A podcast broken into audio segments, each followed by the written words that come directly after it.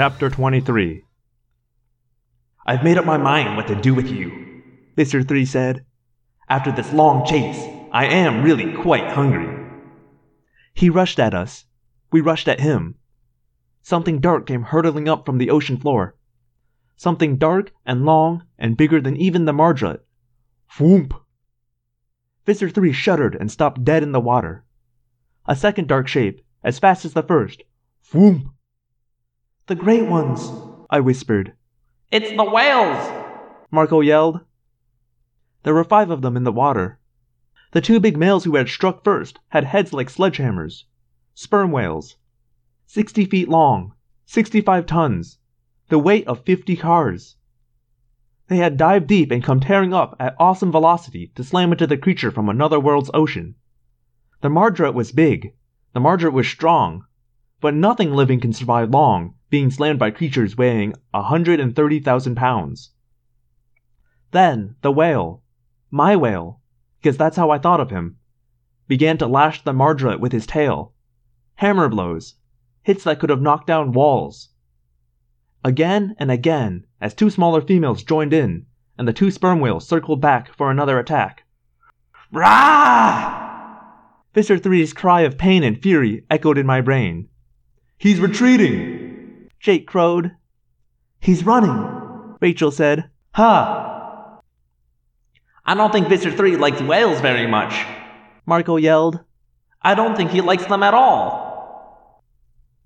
The whales chased him for a while, but they let him go in the end. Whales are not very good at killing. They don't really have much of a talent for hating and destroying. My whale, the big humpback, returned in a few minutes and rested in the water beside me. I wanted to thank him, but as I said, whales don't really think in human words or human thoughts. Still, I tried anyway. Thanks, big guy.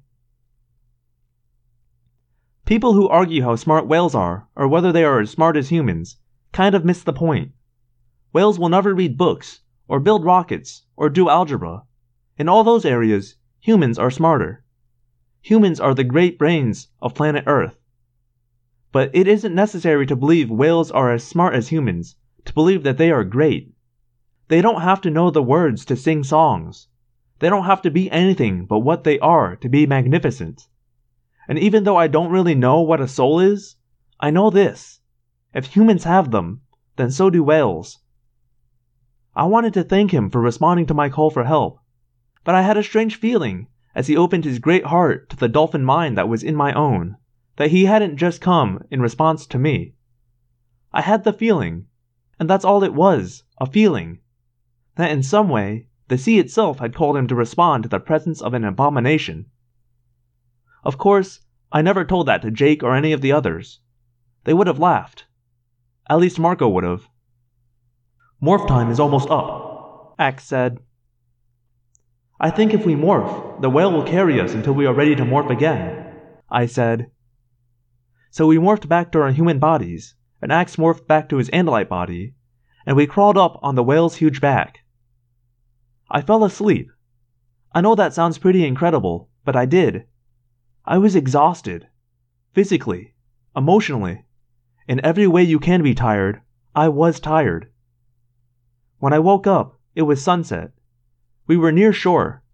I could see the beach, and just a little further down the shore, the mouth of the river. We were wet, of course, covered with the splashing water and the spray from the whale's blowhole. It was a little cold, especially now that the sun was going down. But then again, I was in Visser 3's lunch, so I wasn't going to complain. Jake was sitting cross legged on the whale's back, smiling at me. Some day, huh? He said. I smiled. Yeah. We did it. We saved the Andalite, and we got out alive. Barely, I said. You know something? You were right. You trusted your feelings and we followed you and we're all safe. I nodded. Yes, I guess so, only. As Marco would say, let's not do this again anytime soon, okay? Jake smiled his slow smile. It's fun being a dolphin, though, isn't it? I know you were worried about it. You know, thinking that maybe it wasn't right and all. I shook my head slowly. I'm still not sure it's right, but I guess we don't have much of a choice. The Yeerks started this fight, not us. And after what Ax said, I guess it's not just about one species, human beings. It's about all the animals. It's about all of Earth. Jake nodded. I think if you could have asked the dolphins, they would have said it's alright to use them, since what you're trying to do is save them. Nah, they would just think it's all a big game. They would never understand. We both laughed.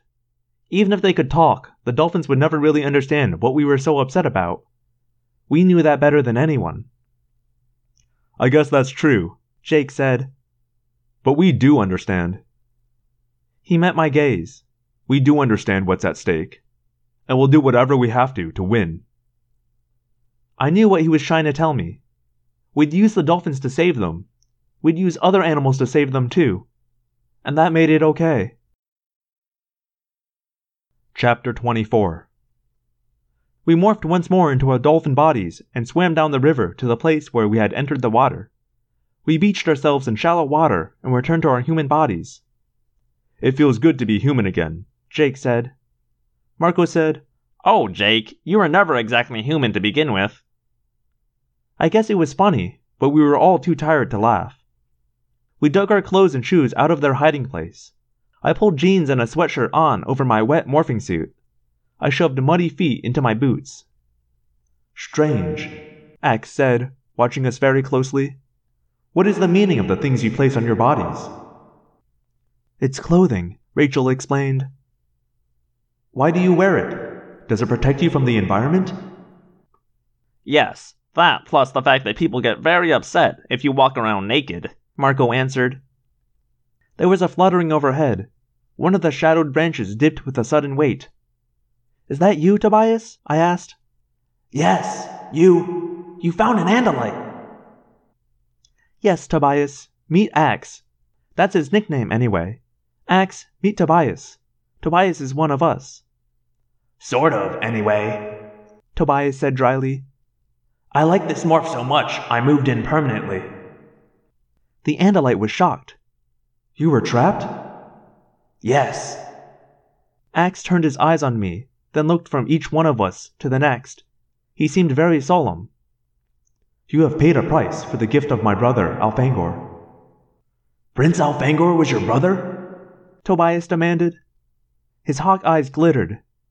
I was with him at the end.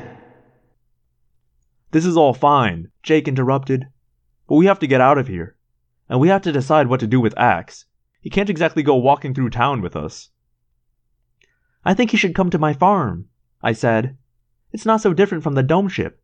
Fields, meadows, woods, all the way to the national forest land.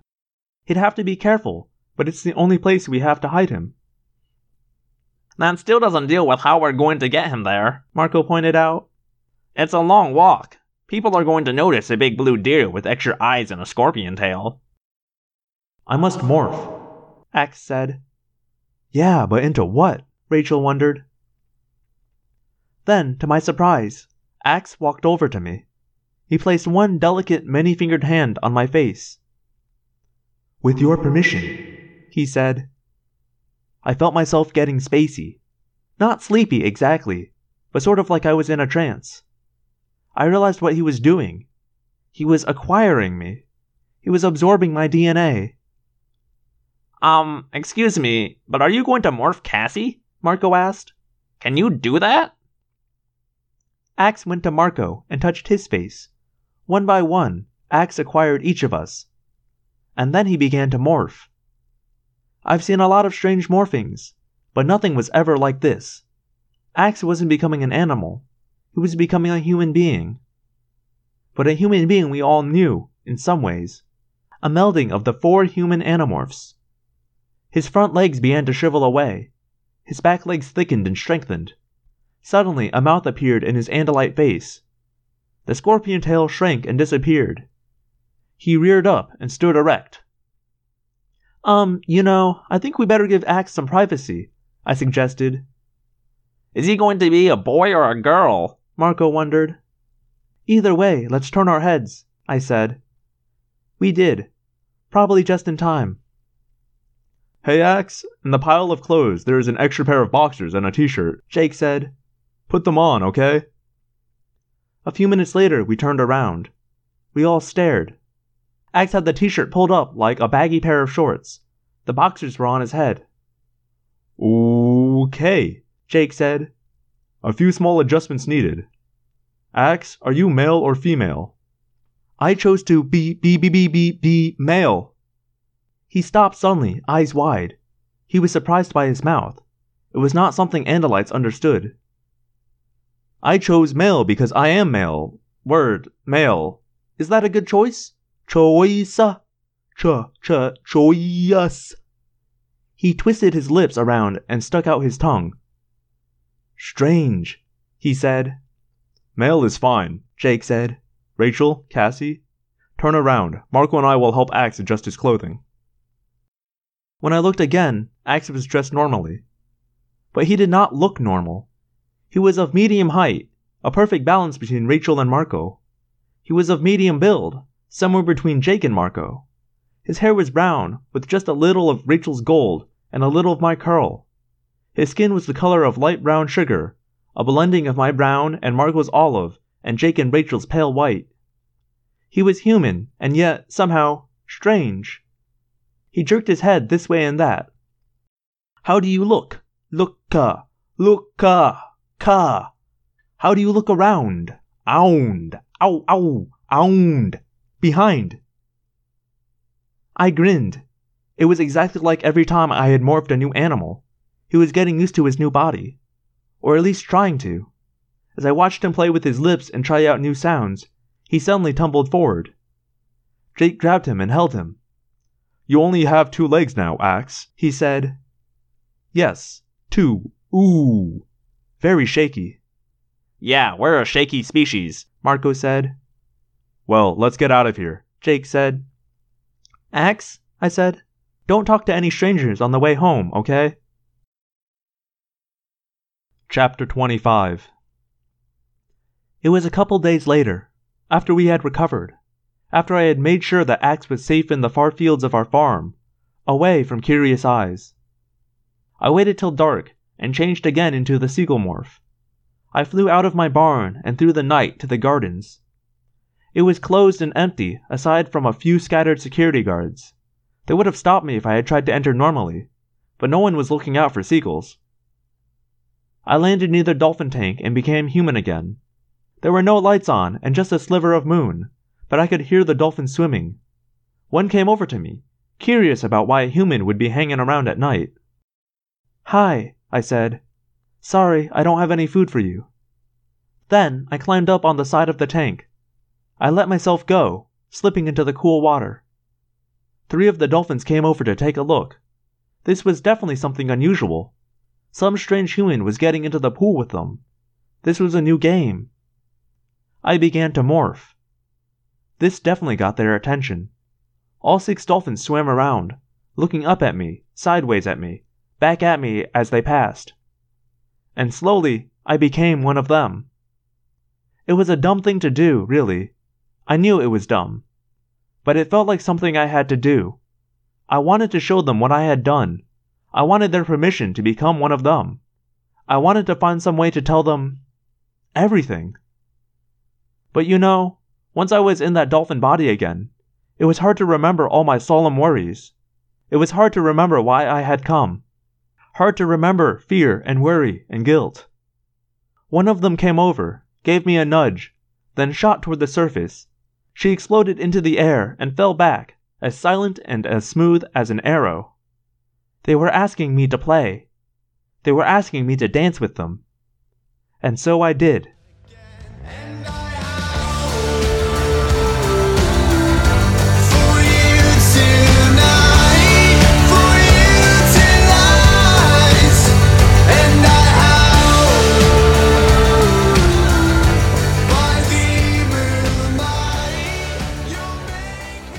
Hey, Phantomorphs, and Welcome back to another episode of Audiomorphs, the auditory Animorphs experience. We did it. We finished book four. Moving on. I think there's only a couple more books and we get to our first uh, Megamorphs. Exciting stuff, exciting stuff. Uh, thank you for listening, for staying with us on this incredible journey that we're going on together. I will try to get a supercut of book four out uh, sometime this week. It might come out next week. Who knows? Other news. You may have remembered I mentioned some time ago that I was uh, guesting on another podcast, Alphabet Flight, which is on Shout Engine. Look it up. It's fun stuff.